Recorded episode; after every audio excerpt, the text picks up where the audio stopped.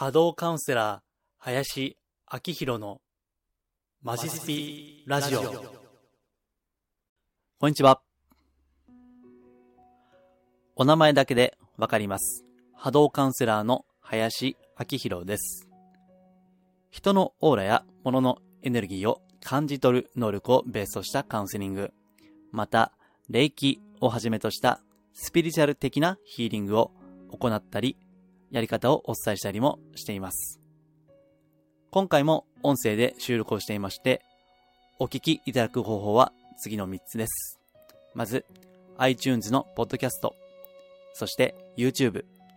最後に私のホームページ、マジスピ。いずれもマジスピで検索すれば出てきますので、お好きな媒体でご視聴ください。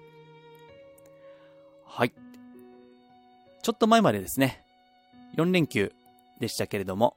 いかがお過ごしでしたでしょうか？私は特に遠くまで出かけてはいないんですけども、実は近くの映画館ですね、そこに2回行って2本の映画を見てきました。今日はその話をしたいと思っています。まず、本題ではないんですけども、1本目に見た映画は、ミッドウェイですね。ミッドウェイという映画です。もうこれはご存知かもしれませんけども、例の戦争の時のですね、ミッドウェイ海戦、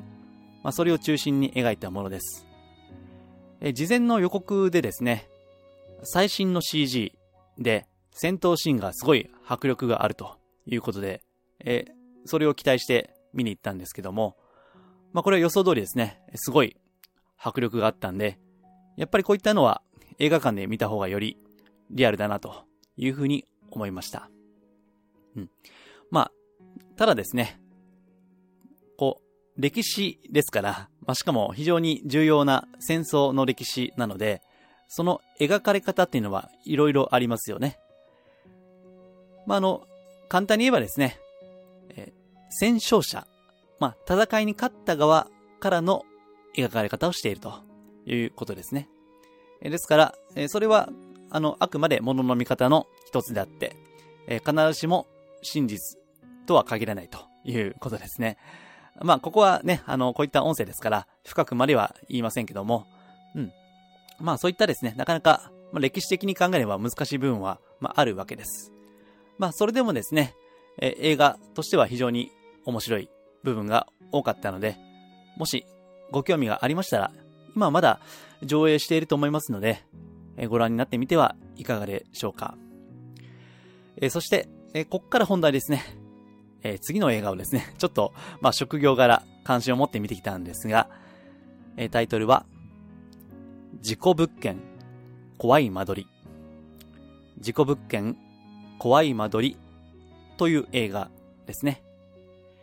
こちらは、ジャニーズの亀梨さん主演の映画ですね。えーこれ見てから調べたんですけども、どうやらヒットしてるらしいんですね。興行収入が好調ということです。えーまた、この映画の原作者の方がいらっしゃいまして、えーこれがですね、事故物件住みます芸人ですね。芸人の方なんですね。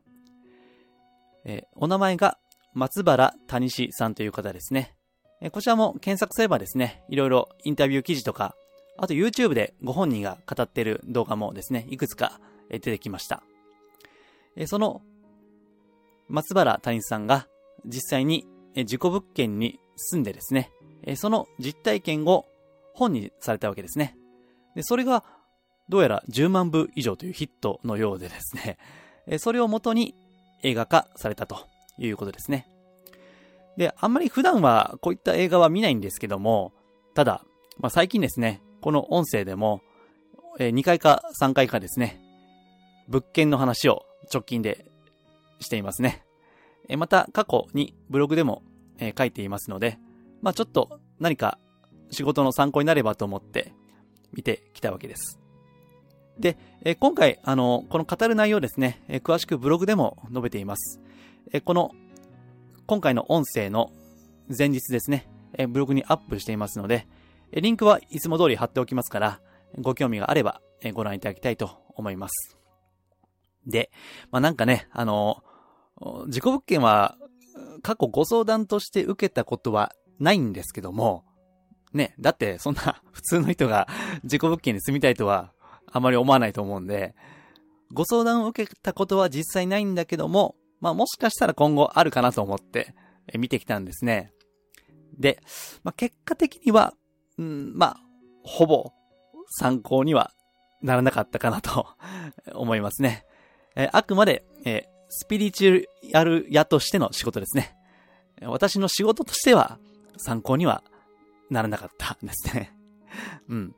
まあそういった意味ではちょっと残念ではあったんですけども、えただまああくまでエンターテイメントとしとしてですね、楽しんで、え見るにはいいのかなというふうに思います。まああの、良くも悪くもですね、わかりやすく描かれているんですね。うん。非常にこう、なんていうか、視聴者のことをよく考えているものかなというふうに思うんですね。えですから、この事故物件に住むと、やばいでと。めっちゃやばいよみたいな、そういったあの感じなんですね。で、まあこれはネタバレっていうか、まああの予告編だけでも想像つくと思うんで、えちょっと言いますとね。まあその事故物件に、え幽霊らしきものが出たりとか、まあその怪奇現象っぽいことがですね、まあ起こったりとか、まあシンプルに事故物件はやばいと いうことが描かれているんですね。で、あと、映画の最後の方はですね、まあ、あるドタバタが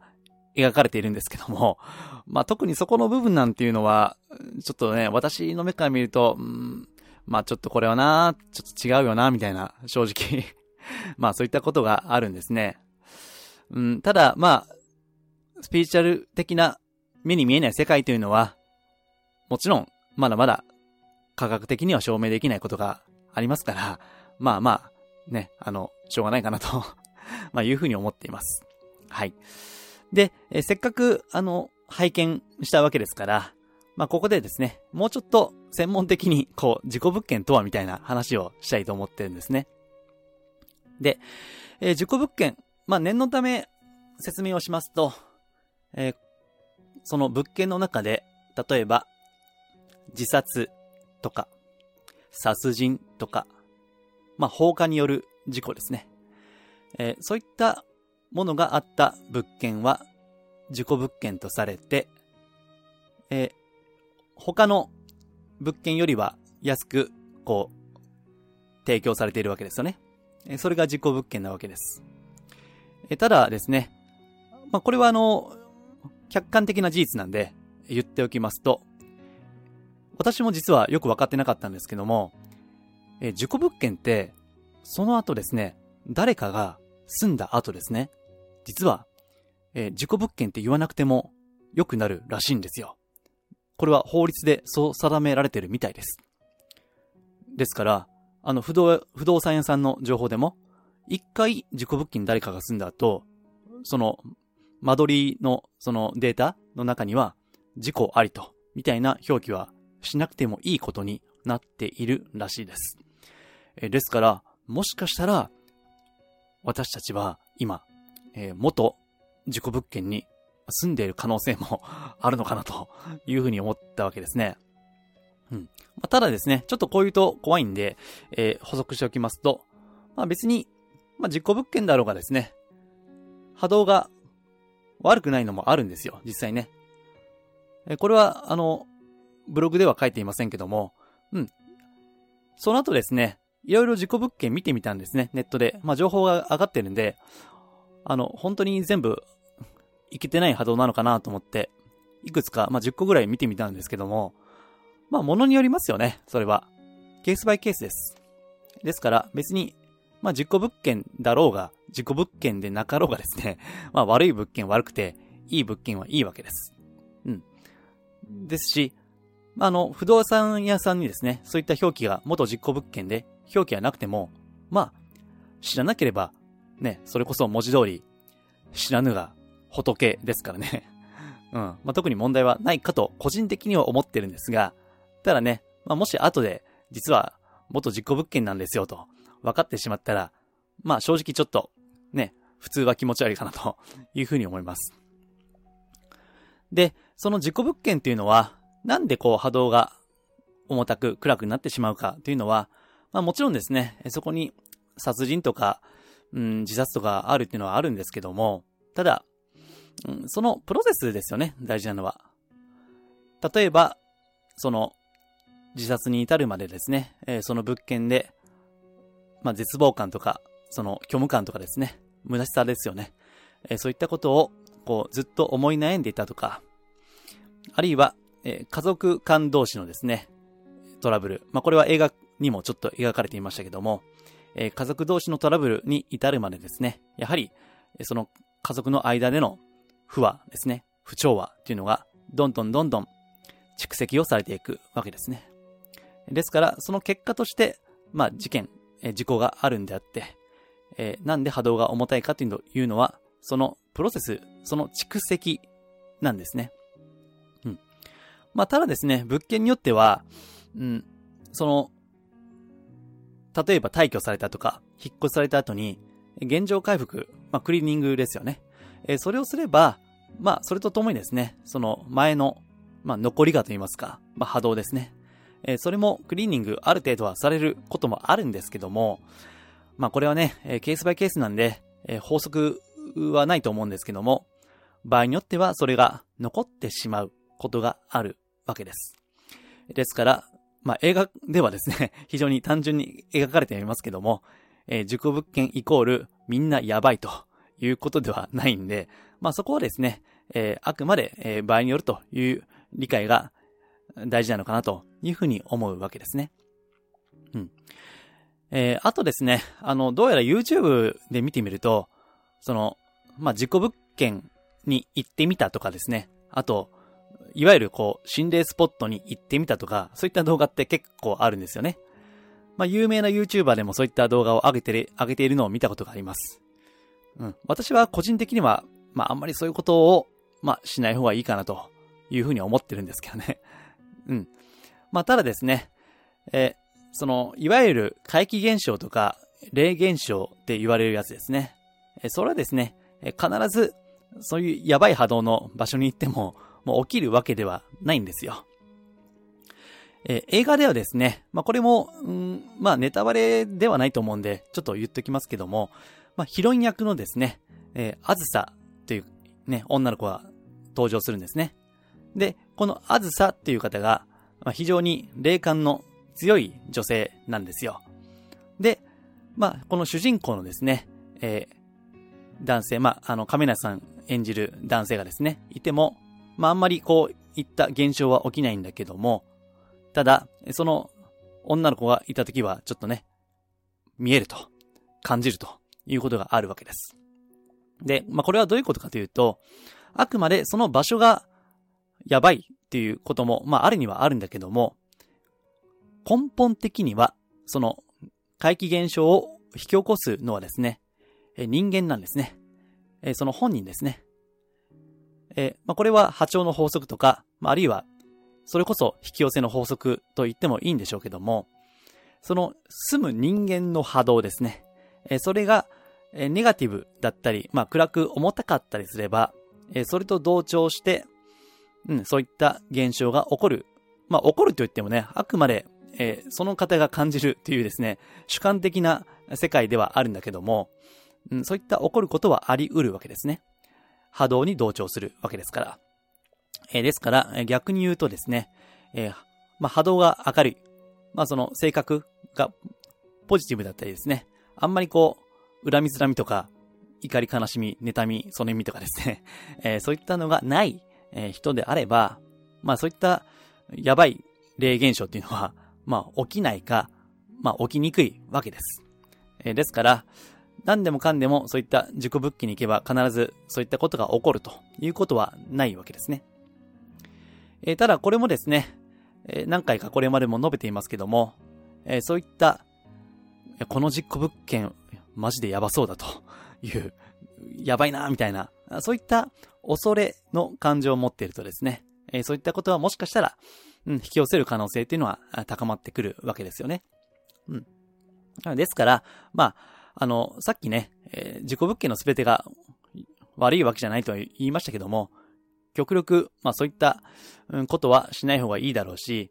うん、まあ時を、時にはね、やっぱり事故っていうのはあると思うんですよ。あの、まあ、事故物件じゃなくて、その中にいたことによる事故ですね。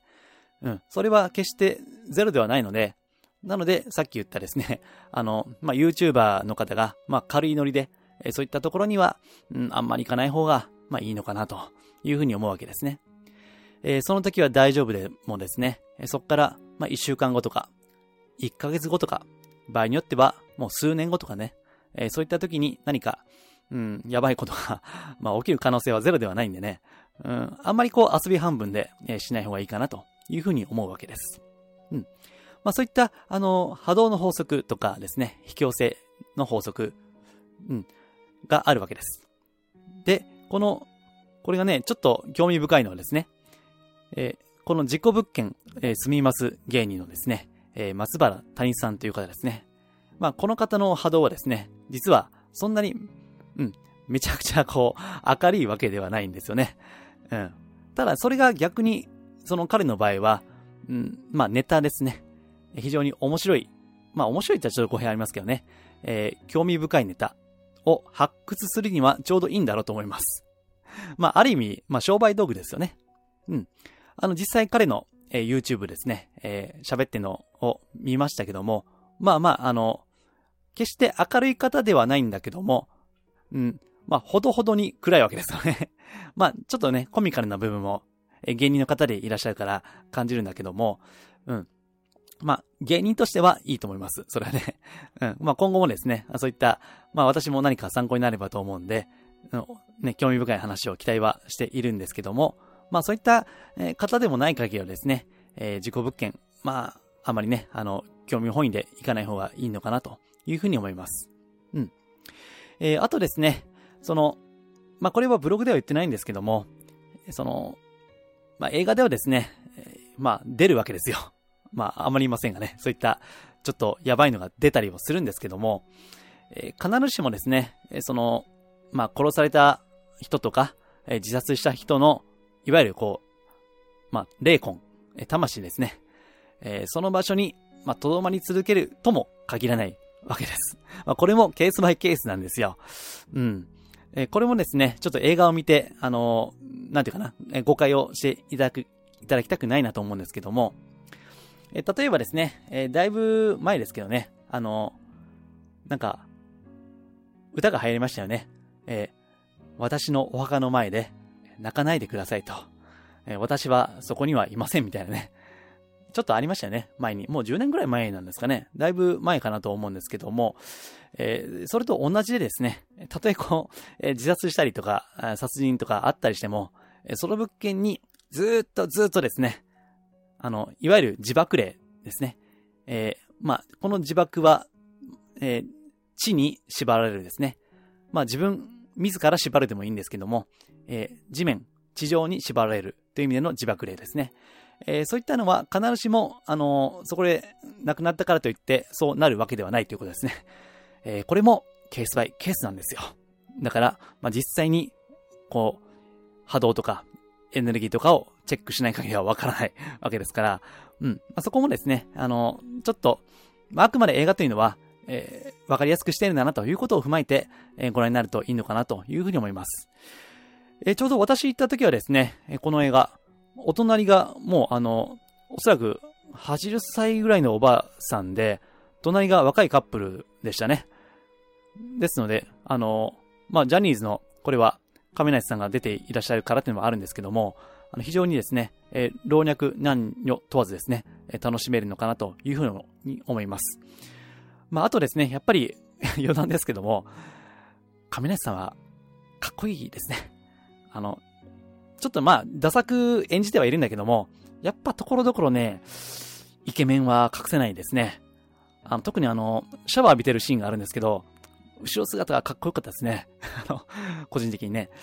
うん。まあですから、まあそういったところも、もし、あの、亀梨さんのファンであれば、注目かなというふうに思います。はい。まあ詳しくはですね、えブログの方にも書いてますから、よかったらご参考にしてください。えー、あとですね、まあの、もうちょっと深掘りした内容、まあ、今回であれば、まあ、実際に物件を具体的に取り上げてどうこうみたいな話はですね、まあ、メルマガの方でしようかなと、まあ、するかもしれません。えー、無料のメルマガですね、えー、こちらは私のホームページ、マジスピーですね、えー、チェックしていただければ簡単にご登録もいただけます。あ、あ、そうだ、えー、またですね、えー、登録の特典としてですね、お部屋の浄化グッズですね、え、これも、え、実際私が使ってみて、あ、これは良かったなというやつを取り上げて、取り上げていますので、よければそちらもご参考にしていただければと思います。はい。えー、では、今回は以上です。ありがとうございます。リクエストやお問い合わせは、ホームページマジスピの中にあるお問い合わせフォームや、マジスピから無料で購読できるメールマガジンへのご返信でお受けしています。できる範囲でお答えしたいと思います。それではまたお耳にかかりましょう。